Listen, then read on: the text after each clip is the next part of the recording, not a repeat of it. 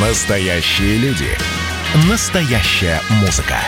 Настоящие новости. Радио «Комсомольская правда». Радио про настоящее. девяносто семь и два эф эм. Был бы повод. Здравствуйте, я Михаил Антонов, и эта программа «Был бы повод». десятое января на календаре, рассказ о событиях, которые происходили в этот день, но в разные годы, ждет вас в сегодняшней передаче. тысяча восемьсот шестьдесят третий год. В британской столице открывается первая в мире линия метро. Опыт построения тоннелей к этому моменту в Лондоне уже имелся. Например, с тысяча восемьсот сорок третьего года под Темзой функционировал пешеходный тоннель. А в середине девятнадцатого века – адвокат, а по совместительству изобретатель и инженер Чарльз Пирсон предлагает прокладывать железнодорожные пути под землей, чтобы жители Лондона могли спокойно с окраин добираться до места работы в центр. И наоборот. Без метро им приходилось пользоваться амнибусами, которые создавали определенный дискомфорт на улицах. Первые линии строят так. Прямо посередине улицы роют траншею, стенки обкладывают кирпичом и далее прокладывают пути. Затем выкладываются кирпичные арочные своды и засыпают их сверху. Сами линии получались неглубокого залегания, всего пять-десять метров. Строительство первых станций затянется на долгих десять лет, и сам Чарльз Пирсон так и не успеет насладиться своим творением. Он умрет в тысяча восемьсот шестьдесят втором году, а на следующий год будут открыты первые станции. It's the same problem which London paradoxically has inherited in the drainpipe system. But in this overcrowded metropolis we have a national tradition of adventuring against difficulties. Первая линия лондонского метрополитена состоит из семи станций. Открытие метро собирает весь город. Первый состав – это четыре вагона и паровоз, который топится углем. Освещение газовое, но, по утверждению газет, читать наши газеты в метро вполне можно. Шесть составов ходят каждые пятнадцать минут и за первый день перевозят тридцать тысяч человек. К тому же до шести часов утра ходят специальные дешевые поезда для низкооплачиваемых работников. работников. В итоге открытие первой подземки оборачивается успехом, и в том же году принимают решение построить кольцевую линию длиной в тридцать километров. десятое января тысяча девятьсот двадцать девятого года в еженедельном приложении для детей бельгийской газеты «двадцатый век» впервые появляются такие персонажи, как Тинтин и Милу, газетный репортер и его четвероногий друг фокстерьер, которые станут героями популярного комикса «Приключения Тинтина». Спасибо, меня зовут Тинтин. Хэддок, Арчибальд Хэддок. В Европе комиксовая культура развита не так сильно, как в США. И тем не менее, художнику Жоржу Просперу Реми, который творит под псевдонимом Эрже, удается своими рисунками приобрести целую армию поклонников. Бельгийский мальчишка-репортер Тинтин становится любимцем публики, но не сразу. Эрже вначале издает свою первую книгу «Тинтин в стране советов». Там развесистой клюквы хватает. И ГПУ, и раскулачивание, и зверство Красной армии. Однако позже Тинтин перестанет быть политизированным персонажем, и комиксы будут рассказывать о его охоте за артефактами. Получится этакий европейский Индиана Джонс. Нужно немедленно организовать экспедицию. Сможем получить необходимое средство из фонда научных исследований. Ура! Ура! Едем в Арктику!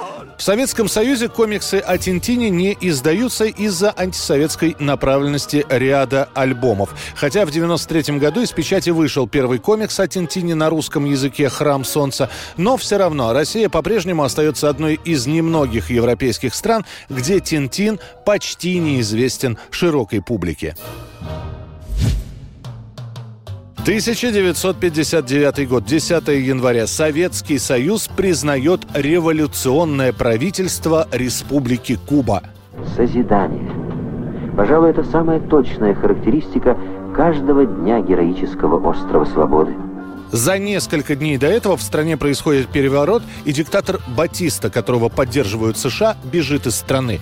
На Кубе уже сформирована новая революционная власть, и СССР сообщает, что полностью поддерживает кубинское правительство, которое свергло диктаторов и тиранов с острова. Через год после этого Советский Союз налаживает дипломатические отношения с Кубой. Что такое характер кубинца? шампанским. Он настоен на солнце лучах. Это яркий костер исполинский, это тихая нежность в очах. Именно после этих событий в нашей стране Кубу называют братской. Фидель с неизменной сигарой – один из самых узнаваемых иностранцев. Через три года состоятся встречи на высшем уровне. Сначала к Хрущеву приедет брат Фиделя, Рауль Кастро. Они договорятся о размещении на Кубе советских ракет. В итоге разразится Карибский кризис. Ну а после Москву посетит и сам Фидель Кастро. Вива эль коммунизмо! Да здравствует коммунизм! Патрия Уэрте! Родина или смерть! Мы победим! тысяча девятьсот семьдесят седьмой год. десятого января на экраны выходит фильм «Розыгрыш». Ленту снимает дебютант в полнометражном кино Владимир Меньшов.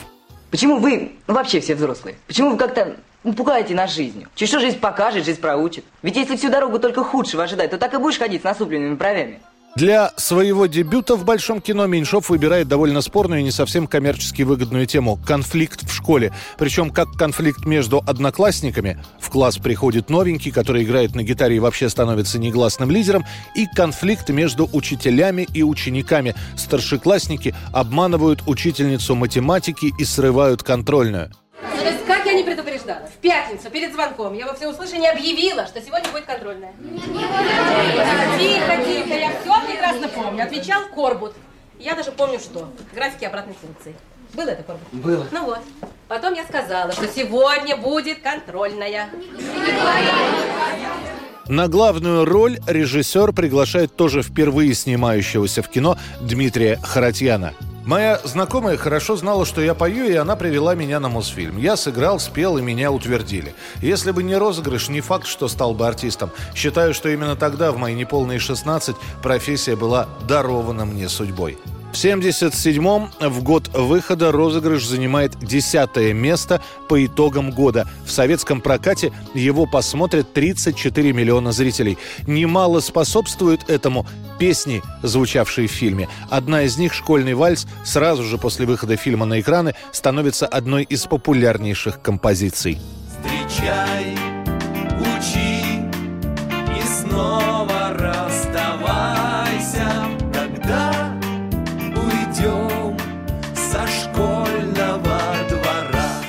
тысяча девятьсот восемьдесят седьмой год, десятого января. Просуществовав по музыкальным меркам всего ничего, каких-то семь лет, в свои последние финальные гастроли отправляется британская группа «Фрэнки Гоус ту Голливуд». «Фрэнки едут в Голливуд».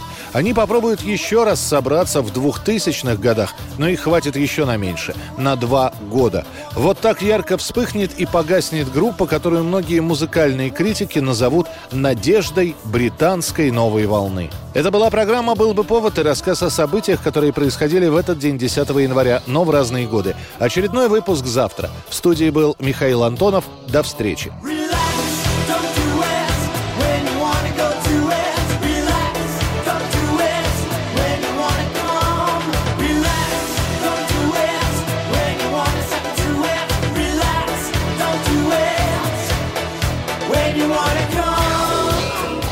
«Был бы повод».